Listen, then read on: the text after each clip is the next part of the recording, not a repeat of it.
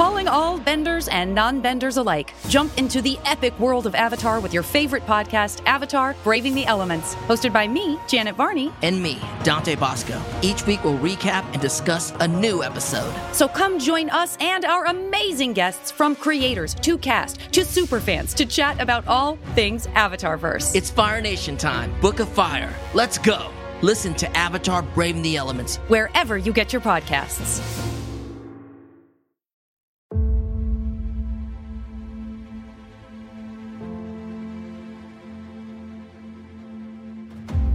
Welcome to Marvel Vision, a podcast about Marvel, the MCU. And right now we're going to be talking about Thor. I'm Alex. I'm Justin. I'm Pete. And we have a special guest for you Woo-hoo. this episode. Very excited to have you here. Alicia Grauso. She is the features editor of Screen Rant. Alicia, welcome. Hi, thanks for having me. And welcome. you got my name right. Yay, I did uh, it. I, I, promised to screw it up when we were off camera, and you then did. I didn't. So I'm sorry, I, I, I, lied right here at the top, like Loki. Yeah. There you go. Yeah, like you're Loki. the liar. You're the mm-hmm. Loki. Good save. Good save. Nice segue. so, just uh, uh, some ground information that everybody probably knows about Thor. We've been making our way through the MCU Phase One and the gap between no Falcon and Winter Soldier. Order. What? No particular. Pete has this thing where we should have started with Blade, and it's yep. become a little bit yes. of contention, but it's he's wrong. Nope. That's a lot of movies. yeah, I feel well, like when we, we doing talk... this or we not? You know what I mean? Don't I say mean, we're going to do it, then do some movies. Like, let's do it. I mean, that even goes back to like the very first Fantastic Four movie. Mm-hmm. What was mm-hmm. it? Ninety? Was it ninety four? The Roger Corman one. Yeah. Yeah. Yeah. We got to start there. Yeah. I think. We okay, we'll go back there. So must. we're talking about Roger Corman's Fantastic Four this episode. Perfect no, we're movie. Talk about, we're going to talk about Thor. This is the fourth movie in the MCU as we make our way to Loki, which is debuting on June 9th. Thor came out May 6th, 2011. Last time we were talking about Iron Man 2, the original plan was for Thor to come out pretty much immediately after that, but due to a lot of different reasons, they had to push it to about a year later, right before Captain America the First Avenger. But it's directed by Kenneth Branagh, written by Ashley Edward Miller, Zach Stentz, and Don Payne. And before we get too far into it in terms of talking about casting or impressions or anything, Alicia, I'm curious, uh, what was your impression when you first watched Thor? Back in the day. you know, the funny thing is, I didn't actually love the first Thor movie. Mm-hmm. Um, I think the strongest part of it by far is Tom Hiddleston, but I think most mm. people would think that of the first two Thor movies. Um, it felt like they didn't fully have a handle on the, like how to make the character of Thor fun. Mm-hmm. Um, so, and I also sometimes get a little annoyed at fish out of water stories and this is just a personal thing where the person is clearly in a different world but they they don't even take like 30 seconds to look around and be like hey how do people act in this world? Maybe i should do that. Like so not thor like has anybody else smashed a, like a cup on the floor? No i should definitely do that. So um so I, at first i didn't I liked it. I had a lot of fun with it, but it wasn't like my favorite Marvel movie. Um, but I've learned to appreciate it more over the years as I've watched it again and as it's fit into the larger context of the MCU. Yeah, I gotta say, I, I mean, I've talked about this a lot on the different podcasts we've done. This is my favorite Marvel movie, I think. Still, still. I, well, here's the thing. I mean, we can definitely get into it, but holy shit, we have to talk about this. this is gonna be fun. Is this a thing? Do we need what? an intervention? Is uh, this like a maybe? Whole... I think so. I think part of the reason is that I love the character of Thor, so I was already kind of sold on it. But here's the big thing, and I'm Justin and Pete. I'm curious to get your take after this. But Good. the thing you're going to really, get it. the thing that I was really struck no by this time through for this rewatch, the way that we're looking at it now, over a decade later, is this felt like the one eh, they got the formula down. You know, you had Iron Man was this very this bold experiment. They're throwing it out there. They're trying so many different things. Then Incredible Hulk, like we talked about, was very much a throwback to the X Men and Spider Man era, which felt kind of before that, before this quantum leap that Iron Man was. Iron Man 2 doing too many things, trying too many things at the same time. But Thor, the thing that I've always really liked about this movie is it's just this nice concise, simple story. Oh, and they Which definitely um, sounds like Marvel. yeah. really the Marvel formula. All right, maybe maybe that's incorrect, but I do think like at the same time they sort of hit the right balance of big action, of taking you into a new world, getting these really fun characters together, Dutch having some humor in there. What? Dutch, Dutch angles, angles? all Dutch over. Okay. angles. Filmmaker Everybody loves a over little here. canting. Come yeah. on. Just Uh, so it. anyway, that's that's my broad overview. I know that I'm going to be in the minority here, but I'm I'm very well aware. I was emotionally preparing myself to talk about this movie because Well, I I mean, no you're- filter. I sort of hear you a little bit. I mean, I do think um, there's just a lot of what uh, what I think you're talking about, hitting the stride, getting the formula, is so muted in this movie. Like the humor, the jokes are there in this movie, but they're just not super heightened. They're like just on medium speed, and the, not until uh, Ragnarok do they really like, oh, that's what this is. Crank it all the way up.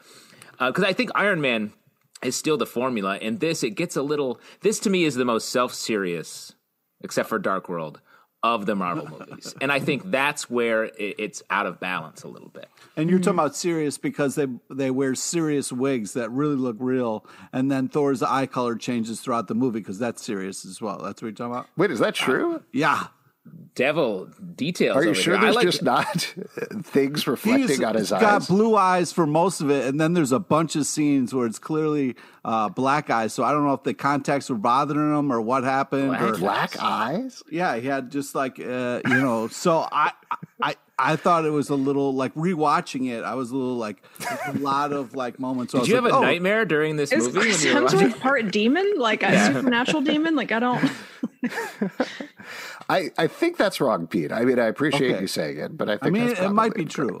I Show am us the conspiracy board. Yeah. Oh, yeah. I always bet you're wrong little then. bit- Yeah, It a little probably, bit but it seemed like it. I felt like they were trying to like with Thor, it always felt to me like they were trying to be a little like direct from the comics and it's mm-hmm. not really the sort of thing you can he's not really a character and that's not really a world you can adapt directly from the comics at least not like early on in the MCU because even with Spider-Man and you know the X-Men movies and Blade it, it kind of really feels like it wasn't until the MCU that comic book movies really became kind of ubiquitous and people could jump on board and be like, oh yeah, we know the general beats of comic book movies. Like we're on board with weird stuff and goofy and cheesy and campy. And so the first Thor always felt like Loki and Tom Hiddleston existed in a Shakespearean tragedy. Yeah. Mm-hmm. And then Thor existed in a fish out of water comedy. And then, so I guess that's one of the reasons why it never felt like it gelled for me. And then until Taika Waititi came along like two, you know, two movies later and Magic was like, everywhere. We don't care about the Shakespearean tragedy stuff. We're just going to go full comedy Yeah. because, yeah, Yeah. Well, it's interesting you say that because Kenneth Branagh was pretty straight up. And I, I think uh, you're saying that he wasn't necessarily successful there, but he talked about before the movie, he was saying, yeah, we do have these two very different tones. We have what's going on in Asgard and then we have what's going on in Earth. If we can make it work, that's great. But I would say you're of the tones. opinion it doesn't. Because of the the frost giant world is also like very distinctly. Mm-hmm. Uh, so I would say Chill. Chill Sure. tones. Like that's a colder tone. And then Muspelheim, which they flash by briefly, is like a hotter tone. a hotter place yeah Mm-hmm. uh, from a design world um, i i also think like they, they the formula they were getting right or sort of getting to what they wanted to become is moving very quickly through plot and characters like we don't get I, I was surprised on the rewatching this how little of jane foster we get Yeah. like she's sort of not in the movie much and it's like oh they're in love oh they can't see each other anymore Well, when And- you hit a guy with your van, I mean that's a classic meet cute. That and he looks like Chris Hemsworth. Although I didn't really, mm-hmm. he doesn't really do it for me. Gotta say, Really? really because a lot- i gotta what? say He's crushing Ghostbusters, Chris Hemsworth. Oh yeah, Thor Really? Ragnarok, Chris Hemsworth. the yeah, gla- oh yeah, that not the personality, not the personality, not at all.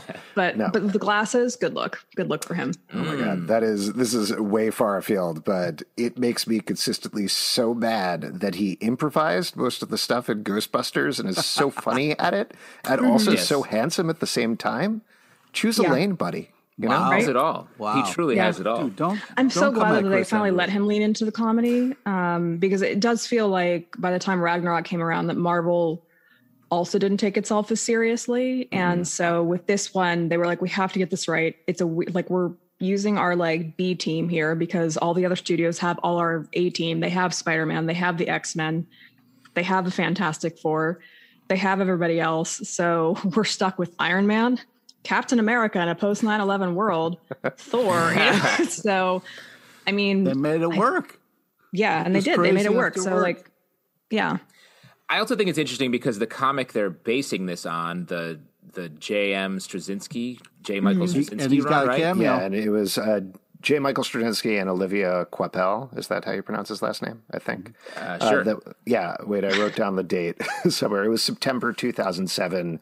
They rebooted Thor. So and yeah, and I think that that uh, era of Thor hasn't really aged well. It hasn't been like, oh, that was something important. So I do think this movie stands out now as like, why was it in New Mexico so much? like, it's very strange that um, the the Bifrost is like, if something gets lost in Asgard, it goes straight to New Mexico, the coldest, most Nordic place on Earth.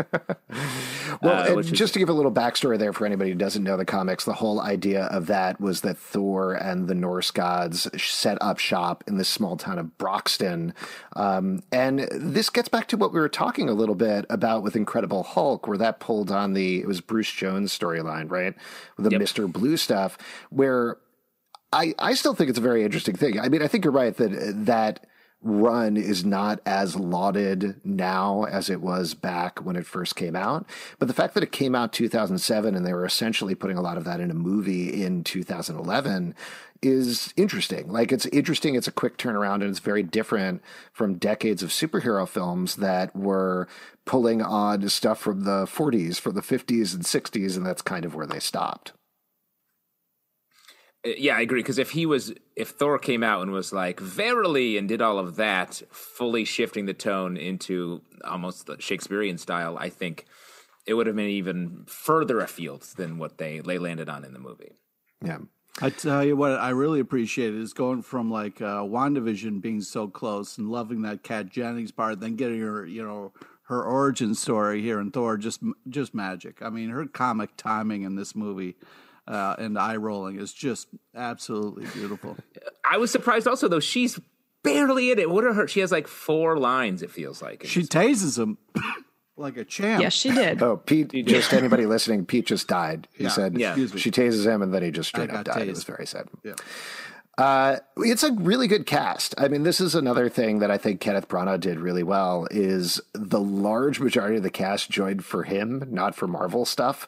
You know, they got relative unknowns in terms of Tom Hiddleston and Chris Hemsworth, who had done a lot of Australian Idris TV on one end. Well, but people like Idris Elba, people like Stellan Skarsgård, people like Anthony Hopkins, they all joined up because Kenneth Branagh was directing. Uh, and that really uh, totally get what you're saying in terms of they nail it with Thor Ragnarok. But I think that's probably at least parcel, partly on the casting directors, but I do think setting the tone for this part of the MCU can be credited to Kenneth Branagh. And uh, again, I know I'm in the tag for the movie, but I think he does a really good job directing it. Like it's a good looking movie as well. There are You some love- like you re- love it. really love- uh, beautiful shots uh, for sure. But then there's some shots where you're just going, can we just? I, well, I well, what side are we? It's just a little all over the place. What are you? in- Are you in film school, Pete? You're bringing, really bringing that heat. Well, talking rewatching about- it, rewatching it, you're just kind of like, why are we? Why is it? You know, Every Marvel movie's like all over. The, all the Iron Man stuff, he's flying all over the place. Falcon Winter Soldier was all dipsy doodle. well, kinda- there's characters it, that though. fly. That makes more sense. I mean, I kind of get it though, because it's to me, it kind of represents that. I mean, we're like, there's that one, I think, really gorgeous shot when we're first heading into Asgard, and it's the underside of the world that looks like a mountain, and then it flips, and you see it's like the underside. So it always gave me the sense that, like, we tend to think of like it's all vertical or all, you know, horizontal or whatever, like a world on top of a world on top of a world. But this always gave me the sense that the nine realms were kind of I mean, I know they're all on the tree, you know, but they're all kind of different angles and they're all different places in the universe. And so I don't think I minded that much, but I don't think it takes me out of it. Like I, you do note it um, if you pay attention to that stuff and you're giant film nerds, but but it did take me out of it. I think, Like Pete, like Pete. Pete. like Pete, Yeah. clearly. I Huge took a, film Twitter. I took an intro to film class, so uh, Oh, great. Nice. So Recent- what, you're 20 minutes ago? uh, I mean, I agree. I like the way the world is built here. I think they do a great job. I mean, so much. I would just like to Um, say on the record, I like golden organs as much as the next person. I think they're beautiful upside down. And- Organs. Yeah, it looks like a giant church organ. The Asgard. Yeah, he's uh, not talking about organs inside of your body. He's I talking thought you were a pipe talking organ. about. organ. Yeah. Organ. Yeah. Okay. Sorry. Go ahead. Go ahead, Justin. Uh, I was just going to say, I think the look of the movie is really well thought out. And to your point about um, Kenneth Branagh, like he is meticulous. He's a meticulous director, and he wants to really. I feel like he really thinks about every every aspect of the movie.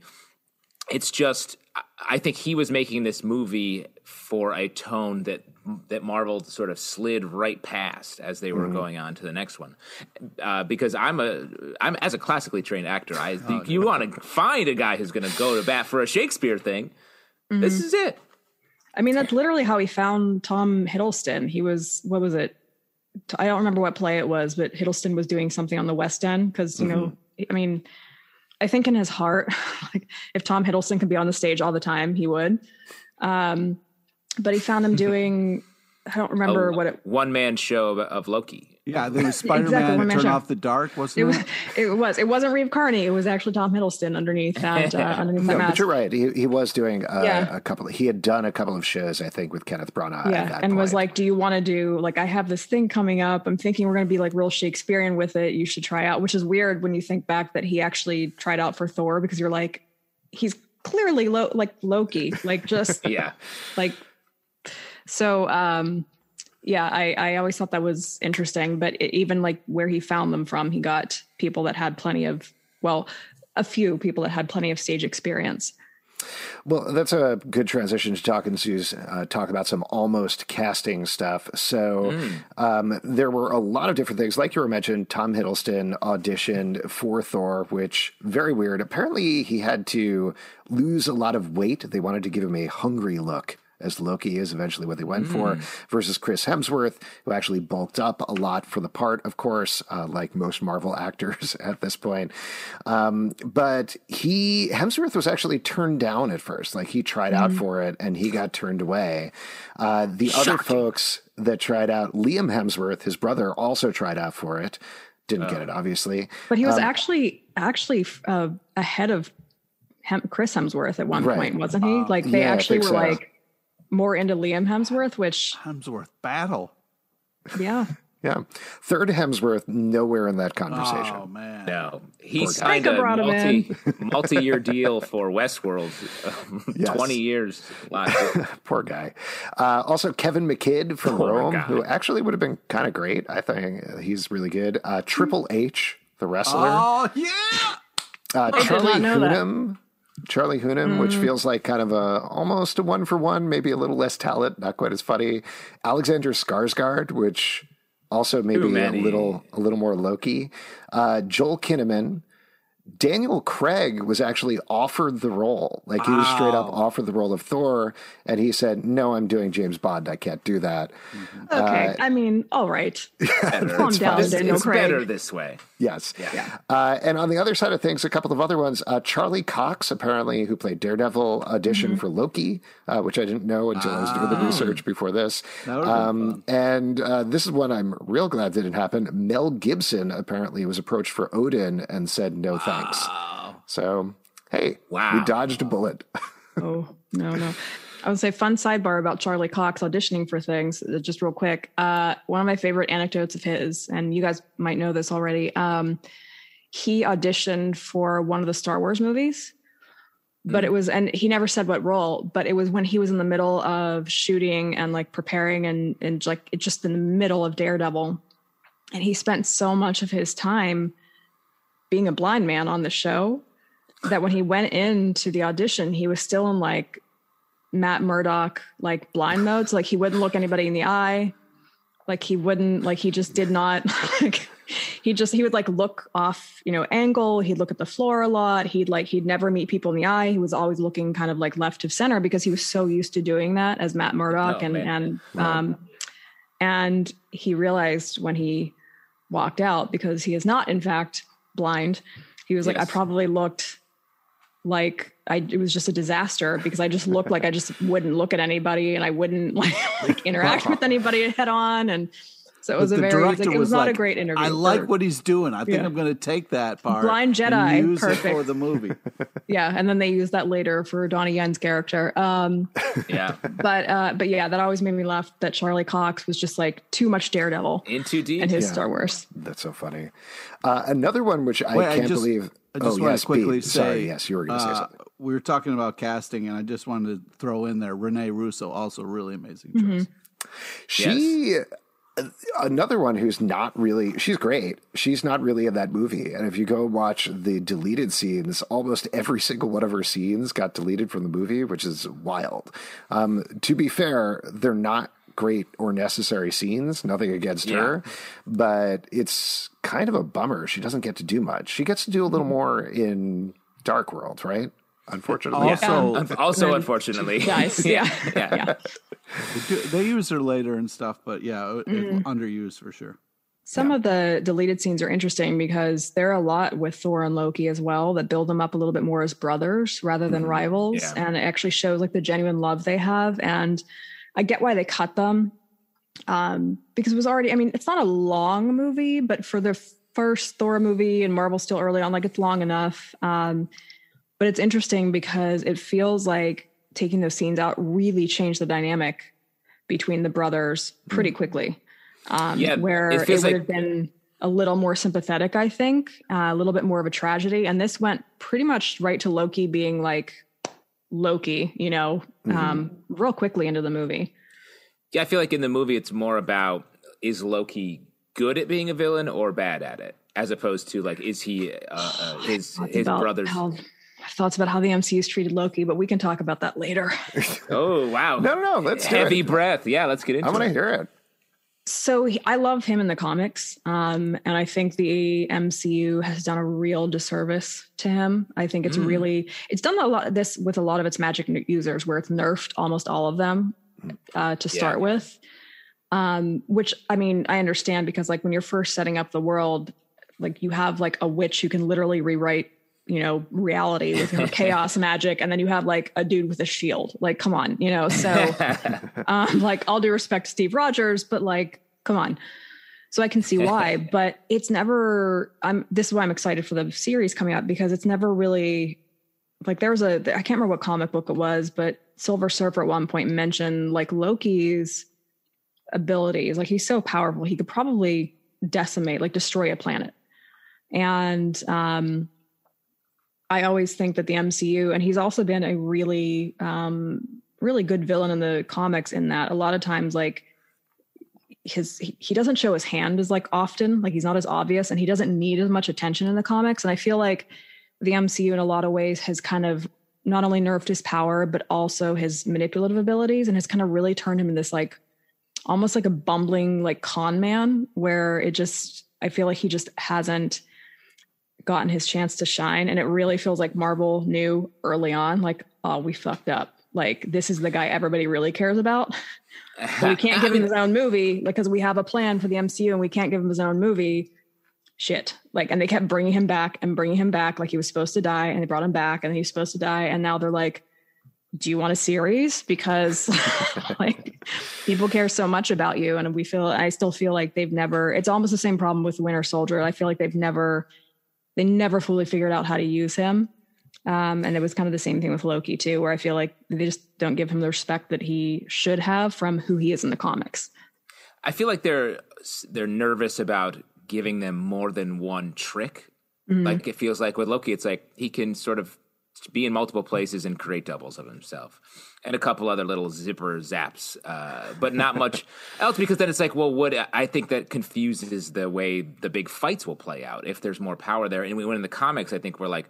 Well, of course he can do other things. There's this huge continuity backing it all up, and we sort of believe in that more. And movies are so contained. I think it's harder for them to to deal Well, with that. I, I do think the other part of it, which we touched on a little bit earlier, is how they are setting up magic in the MCU with this movie, which we talked about this a little bit with WandaVision. But if you look back specifically at this movie, the conversation that Thor and Jane Foster have, the the whole what you call magic, we call science conversation, and he's drawing the world tree and showing its different planets and all this stuff, which at the time I thought super clever. I remember coming out of the movie theater after seeing that. I'm thinking, oh, that's smart. They've figured out a way to make this work for general movie theater audiences, make it work with the Iron Man movies where it doesn't feel too far afield. Well, and that's But why you don't believe in science, right? No, I'm anti-science. All and then magic, ten no years down, no science, no thanks. Uh, and then ten years down the road, in Wandavision, you have like straight up witch battles happening in the past, Yeah.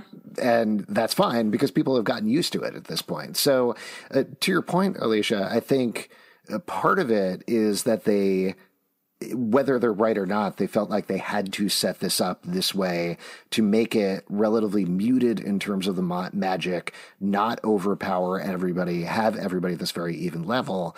But I think to the benefit, now that audiences are all in the tag for the MCU, a decade later, it's okay. And they can like pull the mm-hmm. lid off a little bit with all of this stuff. Yeah. It, it really feels like MCU. Like they're like, okay, we got through the Infinity Gauntlet arc.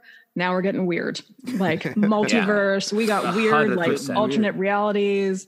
We got multiverses. Probably some of the other Spider-Mans are coming back, like Spider-Man, Spider-Mans. I think Spider-Man's is actually the correct use of it right. Spider-Man's. They're coming back probably. Yeah. Maybe Charlie Cox is Daredevil. Who knows? I, agree, and like the Loki series, like even if he is sort of depowered, which it may be, even it feels like it might be even more depowered uh, based on what we've seen so far. I, the way they're everything else is driving to, toward that series, I think I'm mm-hmm. super excited for that because Yeah. the trick, the trickery side, I think will be high. That look, uh, yeah, that's. I wrote a piece about that a couple weeks or maybe a month or so ago about how it looks like they're finally going to get back to his like. Hey, do we remember he's the god of mischief, like the trickster god? Because we all seem to keep forgetting that because he's really bad at tricking people. Yeah, Like he either he either just announces that he's the one behind the plan because he wants the attention, or it's like blatantly obvious that he's what he's trying to do, like the thing he's trying to pull. So I hope that all his grandstanding in the trailers and stuff is um I hope that they're not setting it up for like a red herring where he still continues to be kind of mm, bumbling, like his ego gets in the way of his planning. I hear you. I also think it's a good problem to have, though. That Marvel has these mm-hmm. things that they haven't quite explored yet. Like I would, I think that's a great opportunity for the Loki series to kind of get into what they're going to do and what they're going to not. And I hope they do because otherwise, you're right. What a waste. But I do hope that, like moving forward, when they listen to fans and there's a ton of outcry for more Loki and more Winter Soldier stuff. So I think it's like if they are going to circle back around or whatever, uh, they got some great opportunities and hopefully they do do that. But yeah, I, I hear what you're saying for sure. Just to uh, throw it back to the movie, though, for a second, I do think there's some things that uh, Tom Hiddleston does in the movie that are wonderful, like really, really well done, just in terms of delivery of lines and the way that he does things. Uh, the first ones that come to mind, I'm blanking on the exact line. I think it's the scene where he's confronting Odin about being a frost giant, and he just has this line where he sort of spits at him and goes, Is it? Is it the way that he says that that's so sharp and so specific? Um, love that moment. His whole relationship, even if it, a lot of it ended up on the cutting room floor, I think he and Chris Hemsworth have really good chemistry together. Yeah. And the scene where he goes in and lies to Thor and tells him that Odin is dead when he's wearing the suit in the Shield headquarters is great. There's so many different emotions that are going on there. I love the little beat at the end where he tries to pick up Mjolnir and he can't and gets very frustrated about it. Um, Just good stuff. You can see even if, um, again, to your point, Alicia, that he's a little underdeveloped in the magic, you can see why people at the top of their crowd in particular just hooked into him absolutely immediately with this movie. As Kat says, uh, meow meow, which I really appreciated her uh, with everybody kind of saying the, the name in different ways a little bit. So I thought that was great. Um, but yeah, I just think that like uh, I, I I agree, and uh, yeah, I completely forgot what I was going to say. So please. Thanks for interrupting, Pete. Alicia? you stuck with it. You stuck with I it. had something. And You then try, I got I, you tell you were going, you're trying to get there, like maybe I'll remember, but it's when I get done with the sentence. Exactly. Uh, Shit, it's not there. The entire time we've been talking, Pete has been sitting here in his head going, meow, meow, Meow meow meow meow. I do that part. meow, meow. And he finally got a chance to say it. Um, I was gonna say it's the one scene that got me that really I think really indicates how duplicitous and manipulative he can be and i thought it was really well done by him and the way that that it was written kind of the way it was shot is the scene right after uh um thor and odin get in the fight because thor wants to go for the frost giants and odin rightfully says no and then they're sitting on the stairs and loki leans over and is just like this is like the loki is the snake in the ear like that Yeah. i really appreciate he's like i think you are right I think. And then so on the surface, he can deny everything. He told Thor it was a bad idea to go. Yeah. He told Thor, you know, like he didn't say anything about going to Jotunheim. That's uh All he said was he was just being supportive of Thor, but he never said so. Like it was just the way that Tom Hiddleston plays that scene. He is every time like every person you've ever known that has like played both sides of something or like you'll go to a friend or that person will go to a friend or whatever and be like oh yeah i think this person like they're they're in the wrong or whatever and then you go to the other friend like in the middle of the fight and you're like oh no i think they were wrong. Like i can totally see where you're coming from and you're like man he's just the way he plays that scene. It's so subtle but it's so good because you can see that there's a whole other like layer Yeah. happening underneath it. And I think Branagh does a really good job of shooting that scene too to kind of really play up um, the fact that like Thor, you fool, you could he's he's playing you right now, and but he's just so. And I think Hemsworth does a good job of being that like super hot headed, like you know, um, yeah. it's really obvious how young they both are in this movie. It's so insane to look at both of them. Yeah. They're so young. Yeah. Yeah, I agreed. That was the scene I was going to talk about because he says to her, You're Yeah, welcome. thank you. Okay. he, he says to Thor, like, whatever you Meow, do, meow. don't disobey him. You don't want to go and disobey Mm-hmm. him, do you? And it's just such a great way of like, it's like these two assholes know how to poke me and get me fired up in the wrong direction. And it's the, he's, it's that kind of classic brother knowing a little bit too much about the other to kind of get them worked up to make them Mm-hmm. do what you want. And, and, uh, uh, as someone who uh, does get hot-headed and make horrible decisions, it was it was very cool the way they kind of and like you said, shot that, played that, acted that. It was really cool. Mm-hmm. But do you have any lo- do you have any Lokis in your life, Pete, that you would consider the yeah, person who's the guy who you out? currently looks just like Loki right now. That's you, guy. um, He's more Tony Stark. He has the he has the Yeah. goatee. Yeah, But, but that's part of my illusion, I it's his glamour. yeah. but also the uh, acting moment of when Loki was uh, first kind of taking the throne, and it was shot like upside down first, and then kind of turned a little bit. So that was cool. What is Well, with the- you the- and the camera angles? Wait, I know you. I'm telling you, this guy just read took a master class with Martin Scorsese Hey, I or got a something. bit. I'm going to run with it. You know what I mean? That's not a bit. That's not a bit. Um, and the scene where the the feint where it's Loki who uh, zaps uh, Laufey as he's about to kill Odin, I thought was just. It really is a, a Loki Thor duo movie, um, and because you really. There are great surprises throughout that pay off all the stuff that you guys are talking about. Well, on the other uh, end of the spectrum, uh, talking about Chris Hemsworth as Thor, I do think he has chemistry with basically everybody. I know you're uh, one of you. One of you. you was could have chemistry off- with a tree. Exactly. Like, Yeah. Chris Hemsworth, like The camera loves this guy. Yeah, I mean, even if Right, Natalie Pete? Portman doesn't get a ton to do as Jane Foster, and she's not necessarily in the movie, they do have really good chemistry together. And she's somebody that it was a it was a bummer. That was the one thing that I really kind of missed in Thor Ragnarok and the further movies. I understand why she did not come back for them because she didn't need to, but she's great and they're great together. And uh, this is very much jumping ahead, but I'm excited to see them together again. Uh, Yeah. One little note about her that I thought was kind of neat that I didn't realize. So in the comics, uh, Jane Foster is a doctor. She is paired up with Donald Blake, who's the human guise of Thor. He's also a doctor. Um, in the movie, of course, she's a scientist, and this is something beyond the Kenneth Branagh of it all that really apparently drew her to the movie, and she worked with them pretty heavily on developing because she felt like this is a very unique, very different thing for a superhero movie to have somebody that can inspire particularly young girls who are going to come see the movie in STEM to potentially be scientists, see somebody who's a proactive scientist. Um, and that's great. I'm glad she did that. That was kind of my whole point about it.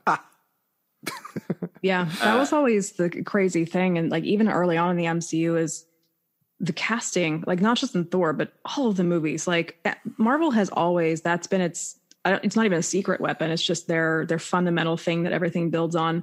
The casting is like I think the only maybe misstep, real misstep they've ever made was Finn Jones as Iron Fist. Maybe mm-hmm. Terrence Howard as Rhodey because like come on, Don Cheadle upgrade. Um, but controversial on this podcast. Yeah, but um, like they just don't miss with casting. And that is so hard in all of the movies they made to nail the casting. It's unbelievable. Yeah. Yeah, like they just don't miss. And and now you have like you look at lineups, like their movie lineups and it's like is this an Oscar movie or is this a Marvel movie because it's just it's ridiculous. Yeah. Um what well just to talk about Natalie Portman, what do you guys think about Jane Foster in the movie? Uh, I mean, I you know I thought it was you know the classic meet cute with uh, running somebody over with your van twice. I mean, she backs up over him uh, the second time, which she was this hilarious little moment. It's like I'll I didn't mean what, to do I, that again, again, I'm in the tank for the movie. I laugh at that every yeah. time. It is a how are we going to find him? I don't take. know. I'm just going to back up this tr- giant. It's very funny van thing that I have. Um, and th- some of the Jeep van shots, by the way, you know, like riding off into the sunset together, mm-hmm. really great. I mean, you get a lot of great Jeep van mm-hmm. fun, and it's it's it's good times. Yeah, but were they Dutch angles? Mm-hmm. Yeah, you love the wide shot they used on that. Uh, this is getting a little away from Natalie Portman, but it just did remind me that one of the other things that I really like about the film, and I understand this is part of the fish out of water thing, but I love the fact that they immediately take the air out of Thor. Like the second he hits mm-hmm. Earth, he gets hit by a yeah. car, taken to a hospital. They stick the needle yeah, in his butt. Say, he like, gets hit I'm by a car again. Yeah, like that was great. It's it's immediate. Like it sets up exactly the place he's in and how far afield he is from where he was before. Mm-hmm. Uh, and this is it's. I watched the movie again with my wife, and she was like, "This movie is dumb. Why does he become a completely different person in 24 hours?" And I was like, "Well, first of all, we're getting divorced. Oh. Second of all, uh, this is is it weird to announce that on the podcast?" Uh, well, you've no, told but her. I was like, or... "That's actually the thing that I really like about the movie." And I know I said this earlier is how simple the arc is. That it's just he immediately gets knocked down one million pegs. Nothing goes right for him. He thinks his dad is dead. He can't get his hammer. He doesn't have any of his powers. And he's like, all right, well, I guess I'll try being a good guy instead. And he's like, he's committed to living on Earth and just like goofing around and falling yeah. in love with Natalie it, Portman. It, he literally, nice. basically, he runs into a hot girl that tells him no once. Yeah. Exactly. Yeah. Exactly. Works and, every and, time. And he's like, wow, maybe I'm not all the hot shit. I should rethink my life, my thousand year long life. And he does. So basically, TLDR, Natalie Portman is magic. Yeah. like basically, yeah, well, what you see as magic, we call science. So he's basically yes. making. Wow. Except they always refer to Loki's stuff as magic. They're like, yes, but yeah, except for the yeah the wizard over there. He's yes. basically making breakfast and then realizing he's been a piece of shit, and then like hands people over some eggs and was like, "Sorry, I'm now a new person." And uh, you know, sometimes it just takes Pete, if breakfast. you got drunk with Stellan Skarsgård, wouldn't you be a new person in yeah. the morning? Yeah, that was a great thing where they knock on the door and you think, well, maybe it's uh, mm-hmm. who's it going to be, and uh, you know, he's carrying him and what? he's completely wasted. It's just uh, it's adorable. There's a lot of adorable, fun uh, moments with Thor, which is mm-hmm. nice. There, that's what makes them, you know, like he has these kind of like, oh, huge blonde guy. You don't mean so bad He's My goal is I want to slowly get all the Skarsgårds into the MCU. Mm-hmm. Just bring That's all of them in slowly. You, you That's your own personal Infinity Gauntlet. Is all of the Skarsgårds. Just collecting all the Skarsgårds. Yes, my Pokemon deck. uh, I, I, think though, like he's overpuffed in the beginning. He's like it's like a big uh, whole thing, and then when they undercut it so hard, that's the bones of why Thor is such a comedy character in the back end mm-hmm. of the the rest of the movies. And I think it's it's great. That's why I think this movie does get uh, credit, not as much as Alex star old hard eye Alex over here is going to give it, but I do think it's all right there. They just need to to blow it up, which they do uh, a couple movies mm-hmm. later. Uh, let me talk about the one part I don't think works about ooh, the movie. This ought to be interesting. Is the Warriors 3. Oh. I, I, think they're kind of shoved in there. They don't quite work. Mm-hmm. They're sort of there just for that first action sequence on the Frost Giants planet. Uh, and that's pretty much No, it. the second time when they go back down to save Thor. yeah, what do they do? Volstagg They There was a hilarious moment where he goes, "Found you," and is waving through the. gl- That is fun. I like the actors. I know you like Ray Stevenson because he's also the Punisher. Was that confusing at all oh to you, no, he had a beard on, so it made it clear. Oh, okay. I did like the joke of Xena, Jackie Chan, and Robin Hood. Uh, was a pretty funny uh, little bit, but otherwise, I agree with you, Alex. They don't do much. Sif, on the other hand, is awesome. Yeah, the whole time. They also waste her because she's like 100%. the only one that knows. Like from the beginning, the minute that's going back to the scene where Loki's sitting down on the step with Thor and he's whispering in his ear. Sif knows Yeah. immediately. She's like, "That motherfucker's doing Fuck something." this guy, I know, like I know he's doing something. I don't know what he's doing, but I know it's not good, and I know it's going to lead to bad things. And then she's so you can, and that that's kind of true to the comics and also Norse mythology, where she's the one that has his she never really trusts Loki. Like she kind of sees him from the beginning, and where the other ones are like, or with Fandral is like, he's he's a he likes to play pranks, but you know, um, yeah. and then they don't do anything with the Warriors Three, which it would be really cool to get. You know, um, we're not going to, but it would be fun to get like a Disney Plus spinoff of them, like of that time where they were in across the nine realms trying to keep order uh, between Thor and Thor Ragnarok because Loki just let the nine realms go to absolute hell because he was busy just putting on a play Yeah, about himself. was. So I want either a Disney spinoff of the those the Warriors Three and Sif going across the nine realms, and also a mockumentary series of them putting on the play in That's Asgard fun. Yeah. with just like That's very fun. yeah. I mean, like you guys are saying, I think not to armchair edit, Pete. That's a term you probably learned in your class. Uh, the, the movie, but I think you could have just had Sif there, and it would have served the same purpose. It feels like they Yeah. put in the Warriors three because they're in the comics, and that's it. And I love them in the comics, and it's nothing against the actors who are totally fine, but uh, Sif serves that purpose. They're also there. A couple more people for Thor to sacrifice himself for Mm-hmm. um, was was helpful, I guess. But yeah, I agree with you. And the play would have been called "Waiting for Odin's Son." Is that uh, Yeah, I think waiting so. for Guffman? Is that a That works. That works. I'm into it. There's a, also there is a really nice beat at the end. Like they don't really play the Sif Thor relationship as a romantic one necessarily throughout the movie, but there's that great beat at the end where she's standing with Frigga Rene Russo and talking about how he is just waiting and looking for Natalie Portman, and uh, Jaimie Alexander just has this very subtle, just sort of sad look on her face while it happens, and it tells you everything you need to know. And I really like that bit. Yeah, I'll- yeah. oh, go ahead. We're gonna start keeping track. you Find do too.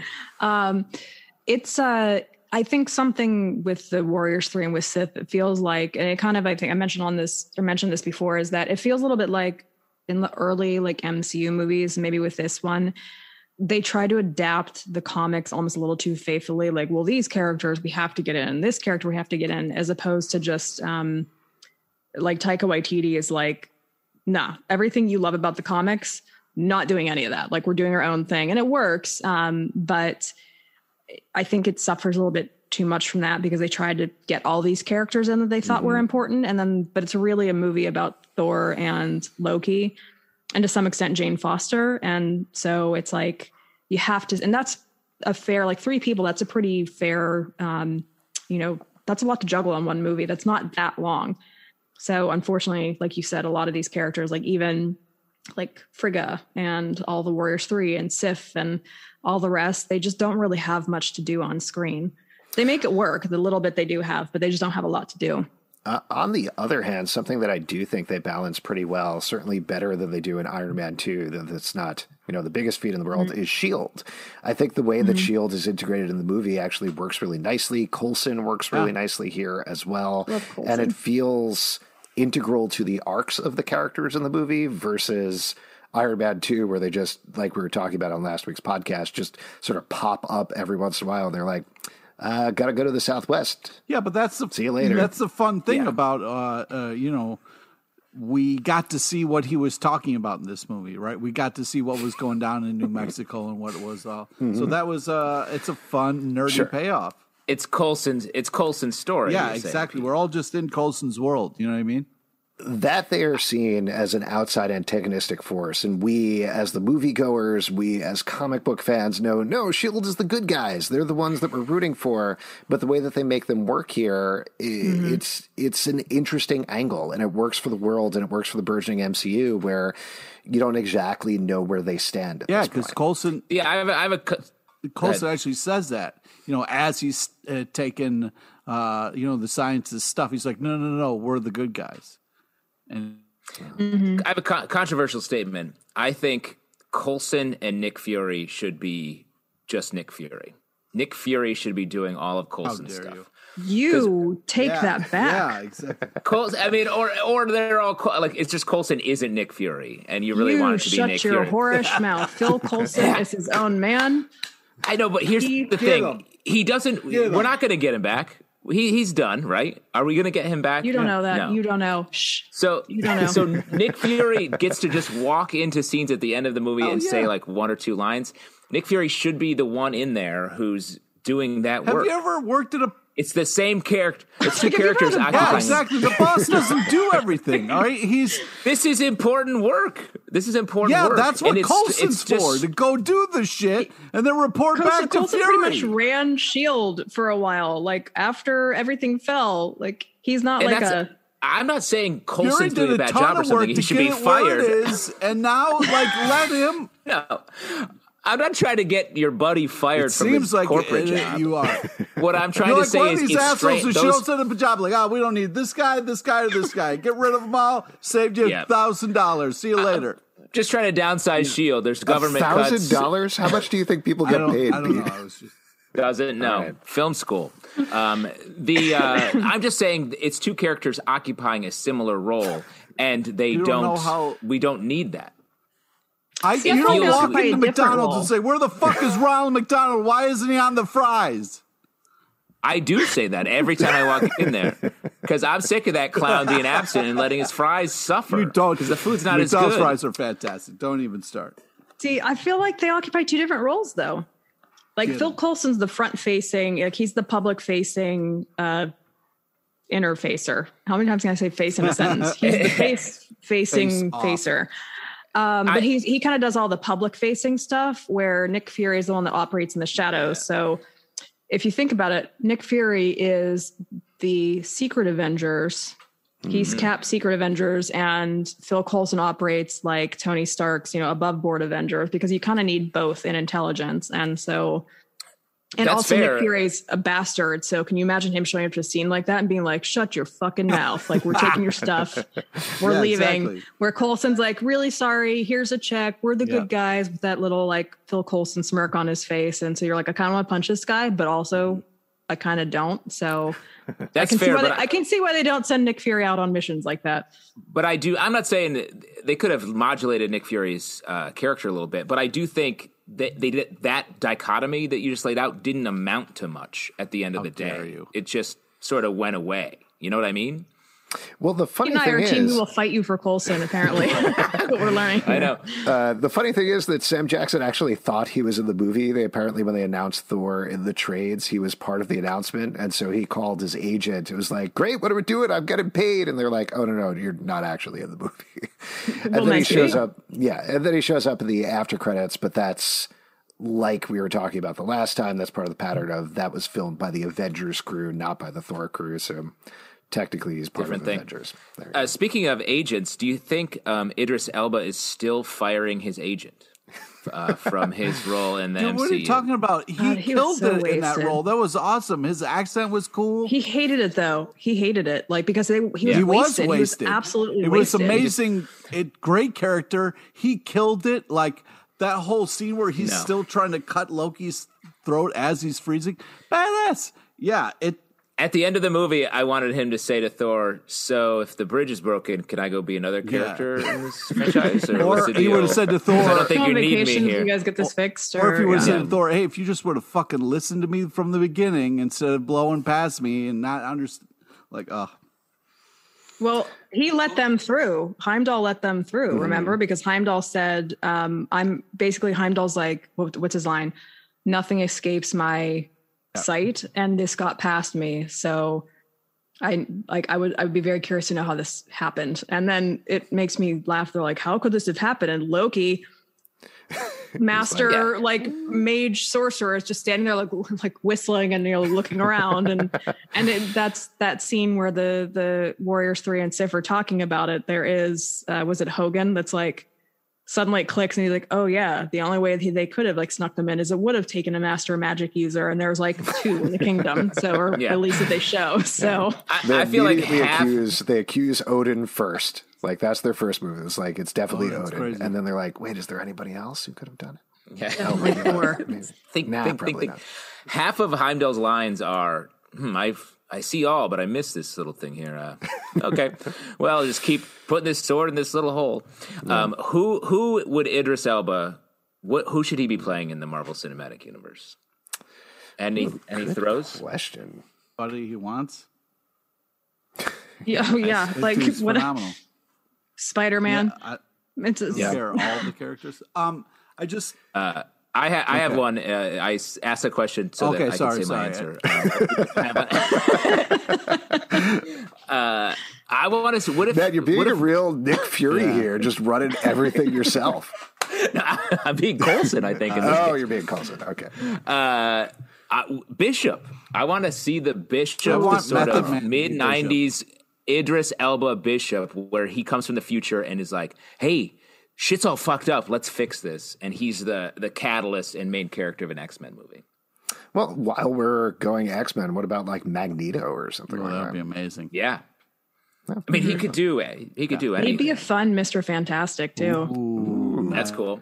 That'd be a very different that. Mr. Fantastic, but it'd be honestly put him in anything. exactly. Pepper Potts. Yeah, exactly. Reboot. It's fine. Like just Uh, very into that idea. Um, uh, before we wrap up the Shield section, we should mention, of course, a huge debut here. Hawkeye Yeah! shows up in the movie. Mm-hmm. Um, that's So funny. that's it. That's No, he's in a, that's- he's in a cage. He's in a that line basket. where he's like, "I'm starting to root for him here." Was great. That was Yeah. a cool, like you know, he's seeing everything. It was a everything good line. that's going on. Sure. It's a little hint of the fact that they were really going to start leaning into a little bit with the kind of Matt Fraction humor for Hawkeye's character. Um, So yeah, that was like just one line. You're like, oh, I like Yeah, this guy. exactly. Yeah. It's just They're not going to such pay off until the upcoming series, I guess, because he is wildly self serious for every other movie. Except for like a couple of his lines in Age of Ultron, which were like the steal the lines where he Oh stole my the god! show. He was like, "Oh, I Yeah. could just take him out. Nobody would notice." Oh, that was so fun. Yeah.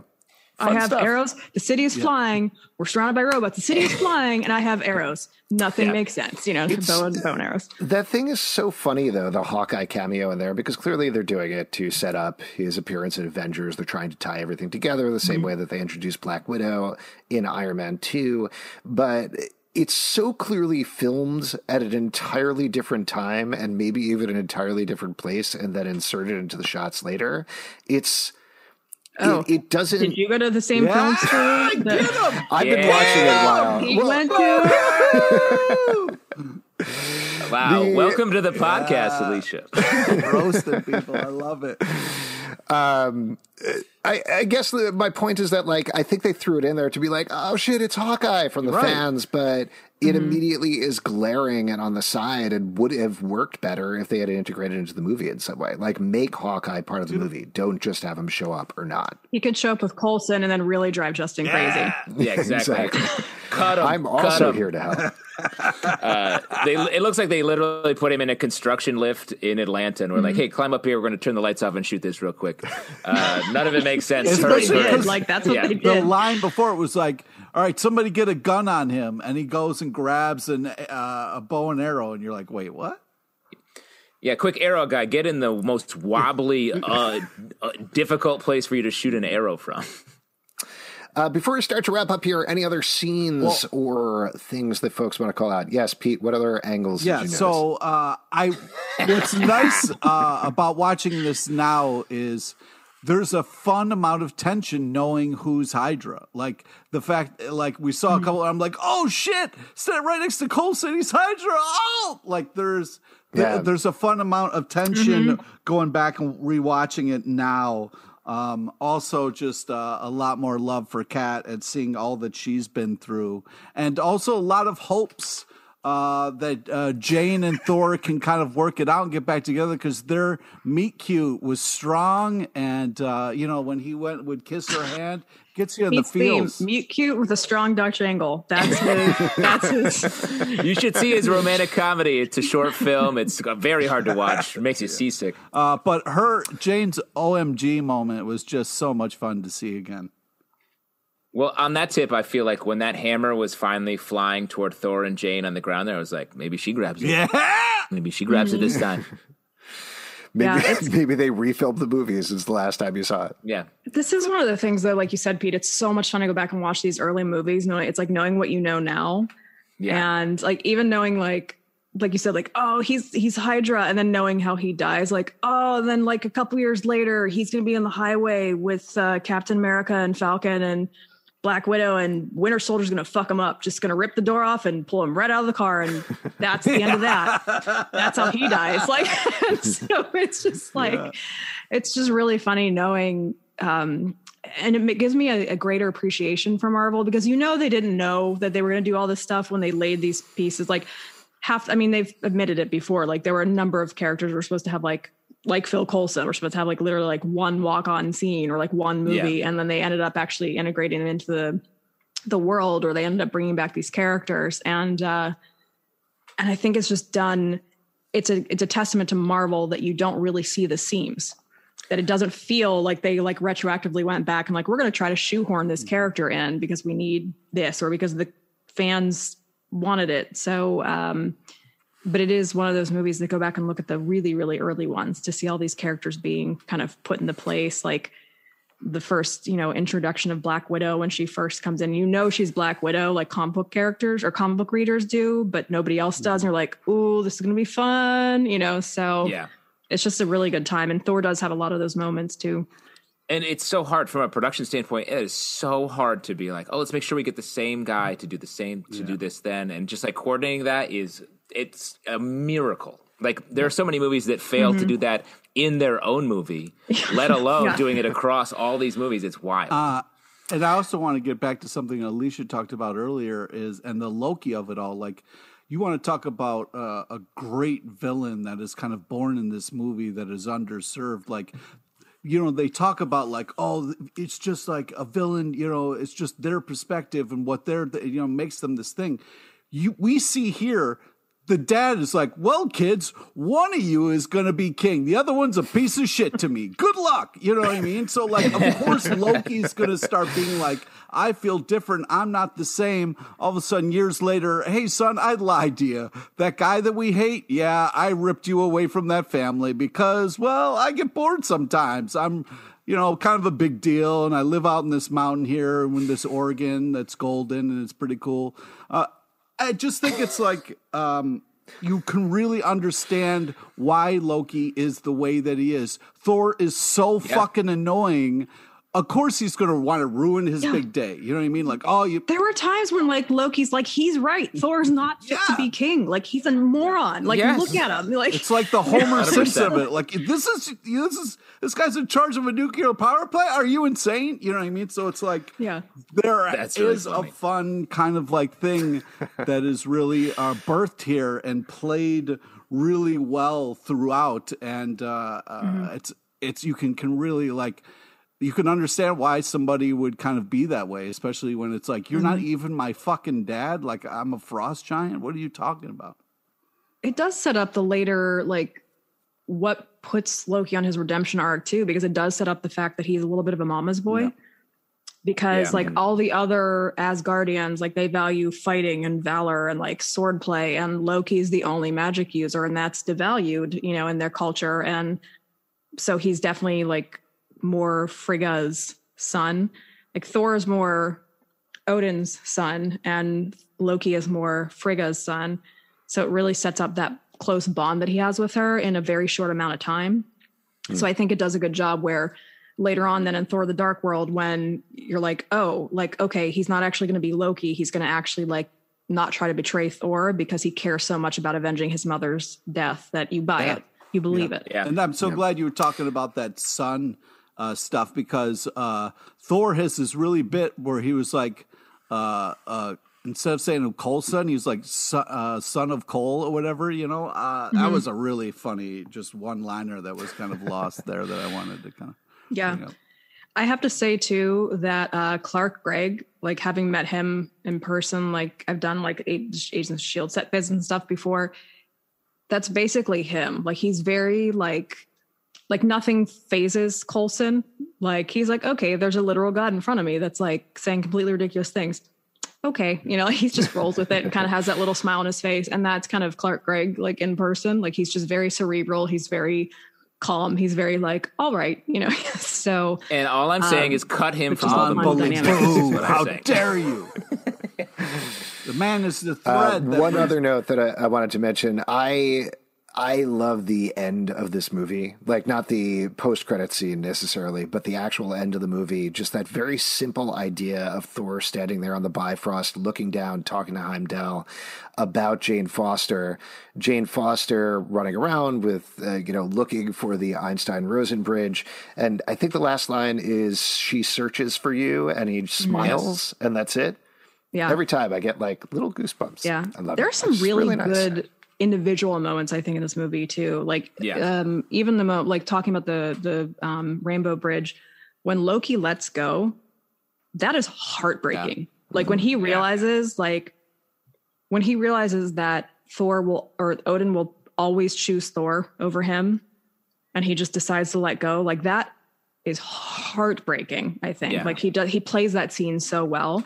Um and and and even know like Anthony Hopkins does too because you like all three of them do because Chris Hemsworth is devastated. Like he's you know he still loves his brother no matter what. And Odin you can tell that Odin like in that moment knows he's been a shitty father to, to Loki. Like he knows it but he also is who he is and he can't change.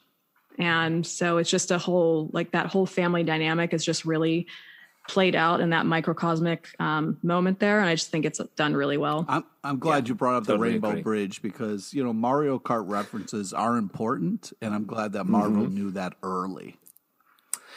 Uh, honestly, I wish the bridge was a little more like the Rainbow Road in Mario Kart. Pete? But that's from Hard- hard to agree. but that's but that's actually from Norse mythology, is it not? Oh, it Yes, it is. Yeah, sure. Yes. Yeah, I was like, I'm pretty sure. I was like, a I was like, I'm, I was I like, just like Mario Kart. Yeah. What did you think about the Uh, scene where Thor jumps up and he hits some bricks with his head and 10 coins come out? That was weird to me. I can't believe that um, Weird part of Loki, Asgard. Loki got him with a red shell. Um, real quick on the on the post credit, it's crazy how long they did they did post credits before they were like, let's just do them earlier because it's a long time. And in this post credit, so much shit happens. Like if you didn't see this post credit, you'd be like, none of nothing makes sense uh, going forward. Just the Erik Selvig showing up, being taken over by Loki, which doesn't The quite match up Tesseract. Tesseract, yeah. exactly Yeah, it doesn't quite with what play. It doesn't happens quite in play. Avengers. But the Tesseract, which is an Infinity Stone, which is a different color later, and all that, like it's all just like we'll just do this thing real quick, and then see you later. Please come back and watch more movies. Yeah. And I'm, A couple. and we do, I'm glad and it works. I'm glad we're talking about the credits because the uh, the first thing we see is the Paramount logo, which goes into the Marvel flip, and that is the comic book uh, Marvel flip. And I really think like it's showing the uh, live action and the Marvel flip is not as enjoyable as showing the comic book and honoring the material that we're pulling from. And so uh, I wish they would go back to that. Pete, just, just so you know, we can just pull that from e- every other podcast when you've said it, and we can just lay it in, so you don't have to actually say it. Oh, every I'ma time. say You it just every add time. it to the end. Well, the thing about that, frankly, I mean, if you really want to get into it, the thing about going from the Marvel flip to the MCU characters is they got to a critical mass where they, frankly, didn't have to worry about the comics anymore. They had built their own mm-hmm. mythology and their own fan base for the MCU movies that isn't necessarily separate from the comic book fan base, but there are people who mm-hmm. just know the movies. That's all they've seen. That's all they're into. They don't care about the comics at all. They know Robert Downey Jr. They know, uh, why can I think of literally no other actors? No, that's MCU? everybody, Evans. and Chris Evans, and we know from numbers that that's most of the movie viewers. Yeah. is how they. But perceive why not this. s- Exactly. still, uh, you know, pay homage to where it all came from, where it all started at the beginning of the movie? Give a little nod to the comics before we got to kind of go on the All right. strange fun of We know they're there. We're good. You want to see you want to see like a movie about a book and have him just be like, look at all the pages here. Look, this Hey, movie was based on you've got- this, you this the Stephen King movies. novel. I mean, we most people probably know this, but just in terms of cameos in the movie, of course, you got Stan Lee as a truck driver. You do have JMS shows up as the truck driver who initially tries to First pull one to out touch the hammer. First one to touch the hammer. Uh, you also got Walter Simonson shows up at the banquet at the end, which is great, and it's lovely that they worked him in. Um, yeah, there you go. So that's some cameos. Uh, another couple of quick notes, just running through the stuff here that I jotted down. Apparently, at different times, Sam Raimi and Matthew Vaughn were in discussions for do, to do a Thor movie. Also, Guillermo del Toro was very close to doing it before he decided to do The Hobbit instead. I want Guillermo del Toro to do a Midnight Suns series or movie instead. yes, that's a great call. That Yeah. would be excellent. Uh, also, Tyler Mane was in talks to do a UPN Thor series back in the 2000s around the X Men time. U- UPN known for their fantastic dedication to quality. Absolutely. This is one. And their I- Dutch angles. 100%. Uh, I can't believe how contested this role is, but Fandral apparently went through a bunch of different iterations. They originally offered it to Zachary Levi, who ends up playing it then- in yeah. Thor: The Dark World and beyond, but he couldn't do it because of conflicts. Uh, they talked about maybe bringing in Dominic Cooper, who of course shows up later uh, in Captain America, uh, and they eventually cast Stuart Townsend, who left days before filming over some sort of personal conflicts he had with the creative direction of the movie, and then they very quickly threw Oh, Josh yeah, Dallas Fangel, in big there. part of the movie. It's, That's wild. Well, but that was when he was coming off a. No, that wasn't even after. That was well after Queen of the Damned. Yeah. So I can see why Stuart Townsend doesn't work much. yes. yeah. Uh, there's also uh, folks certainly know about this because it shows up in Thor Ragnarok later, but the Infinity Gauntlet kind of Oh, yeah. shows up in Odin's vault as well as a bunch of other Marvel relics, uh, and then later on it turns out to be retconned to be faked.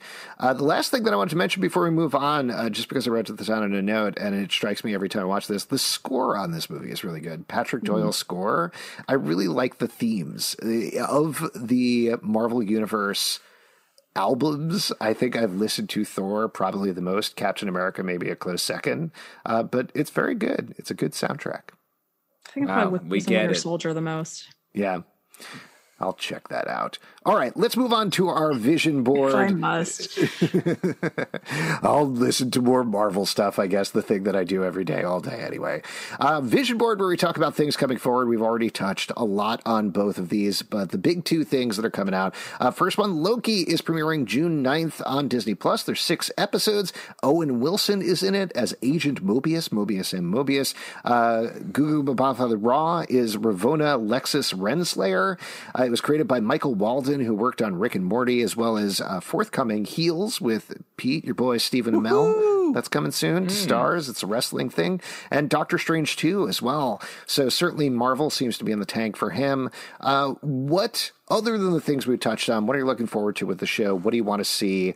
What do you think after WandaVision and Falcon and Winter Soldier in particular is riding on it, if anything? Alisha, thoughts?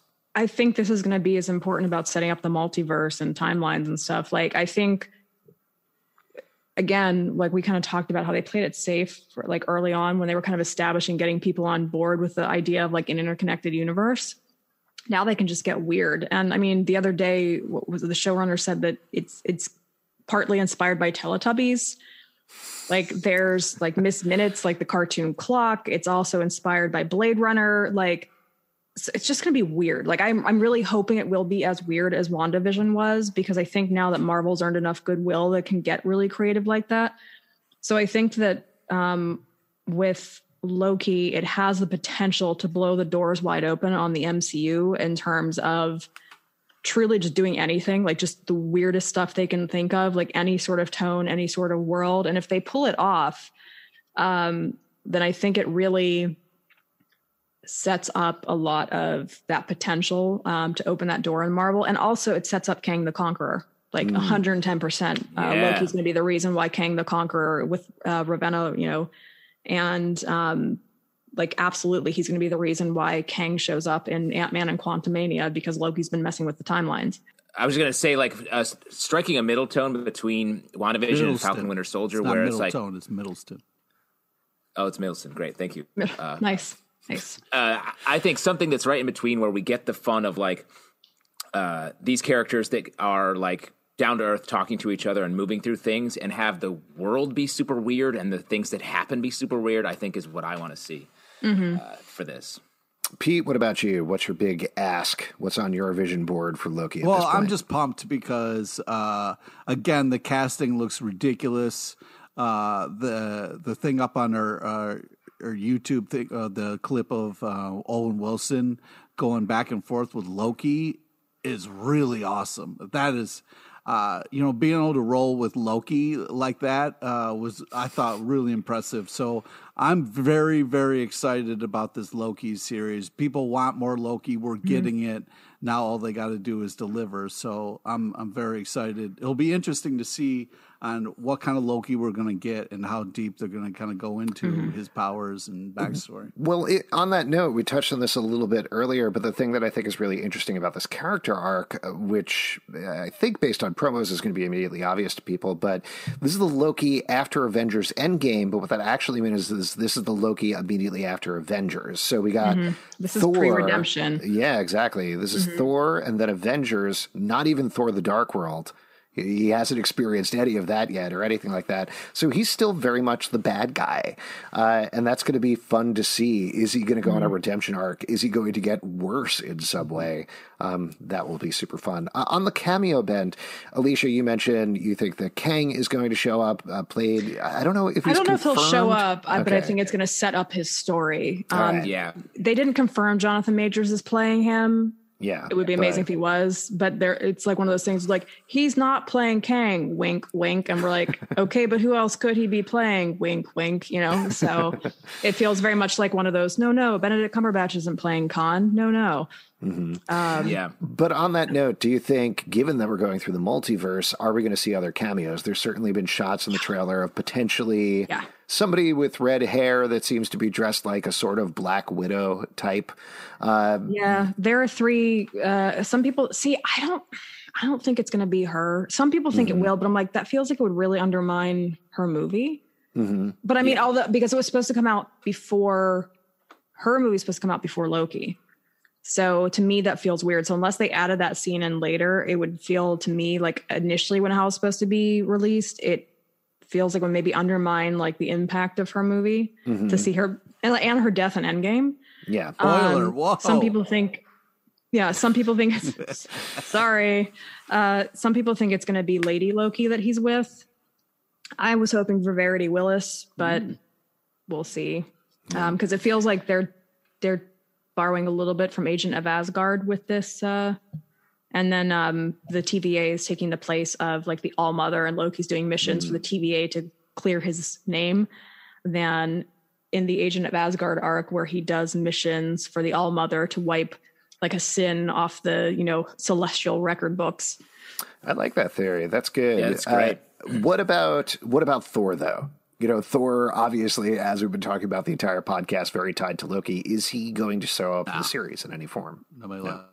Maybe in like a uh, flashback, but I don't yeah. think so. I think that Marvel knows that that would maybe undermine it a little bit because he's always been undermined in like how to play second second fiddle with Chris Hemsworth, and I feel like putting Chris Hemsworth in it, like it's the same reason they decided not to put Benedict Cumberbatch in WandaVision because he was supposed to show up. And then they were like, yeah, no, that, that'll completely undermine like her agency, that it's her story, her arc. It's going to all become about that. And I think that's one of the one of the small f- ways that Marvel has kind of hurt themselves, shot themselves in the foot a little bit because they've set up all these fun reveals and Easter eggs and expectations and cameos that they've almost made it so that when somebody does show up, it like the conversation becomes about that and not about the actual movie or show. Yeah. I Yeah, think they're I trying agree. hard I not think- to do that. I think it's crazy to expect that, but I do think we will get Al Pacino as Mephisto here. Oh, wow. That's going to become a running joke, and the fish is just around the corner, and every every single aspect, he's just around the corner. no, It's going to happen. So Never close. around the corner. I can smell the brimstone. Although, here's something fun. So Ethan Hawke was cast in um, Moon Knight. Mm-hmm.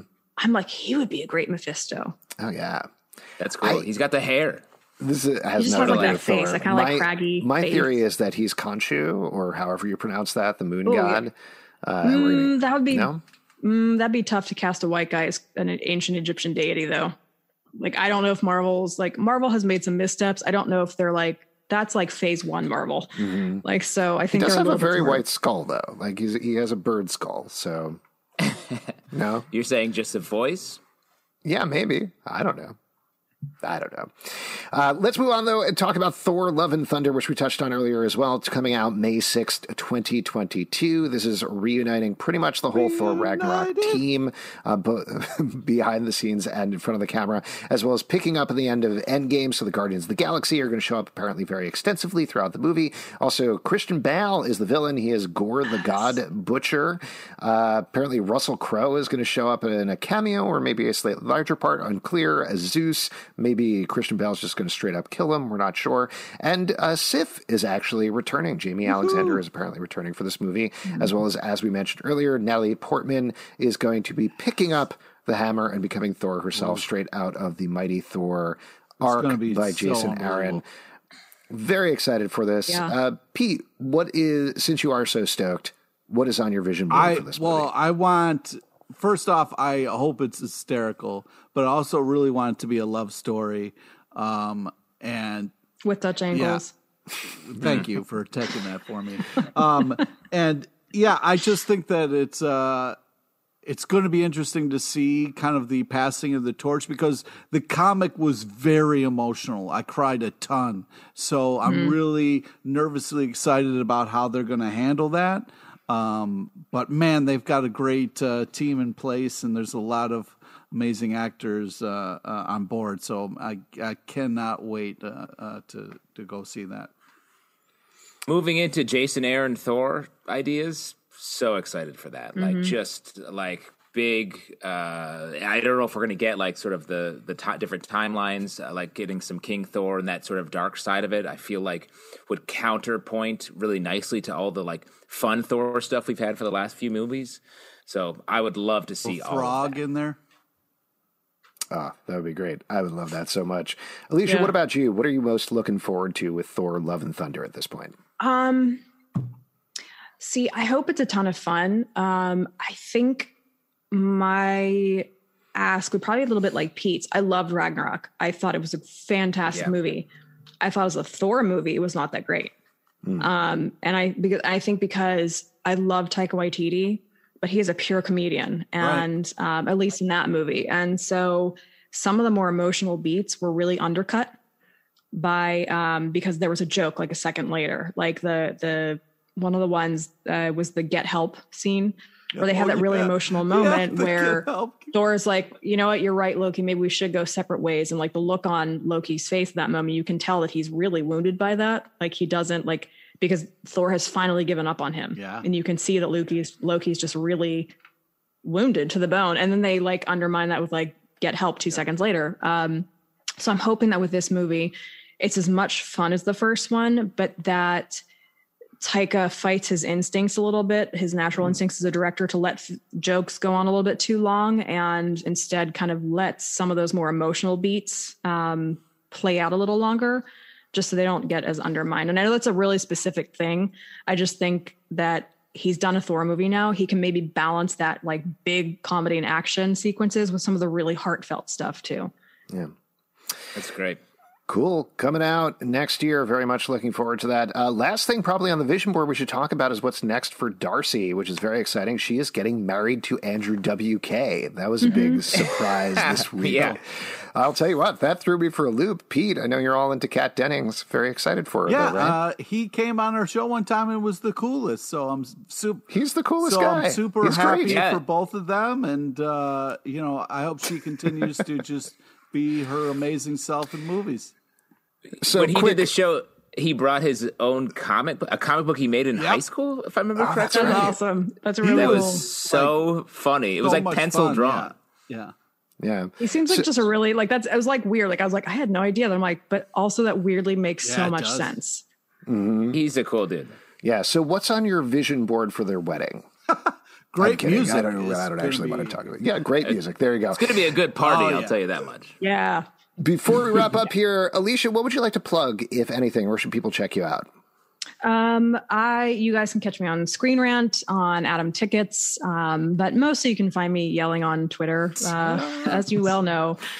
Um, I'm on there probably too much, so you can find me at Alisha Grauso, um, and that's a weird name, so I'll spell it uh, A L I S H A G R A U S O. Awesome. Alisha, thank you so much for coming on. It was a pleasure Yeah, it was so talking to you Right. about what we all agreed was the best Marvel movie. If Ah, you'd like to got us support on the sum up. A little bit, a little bit of retconning there, so little I feel yeah, like I feel like we retcon the continuity there. Honestly, the fisheye lens was the part that I had a real co- problem with. If you'd like to support our podcast, patreon.com slash comic book club. Also, we do a live show every Tuesday night at 7 p.m. to Crowdcast and YouTube. Come hang out. We would love to chat with you about Marvel movies. iTunes, Android, Spotify, Stitcher, or the app of your choice to subscribe, listen, and follow the show at Marvel Vision Pod on Twitter, Instagram, and Facebook. Comicbookclublive.com for this podcast and more. Until next time, stay marvelous.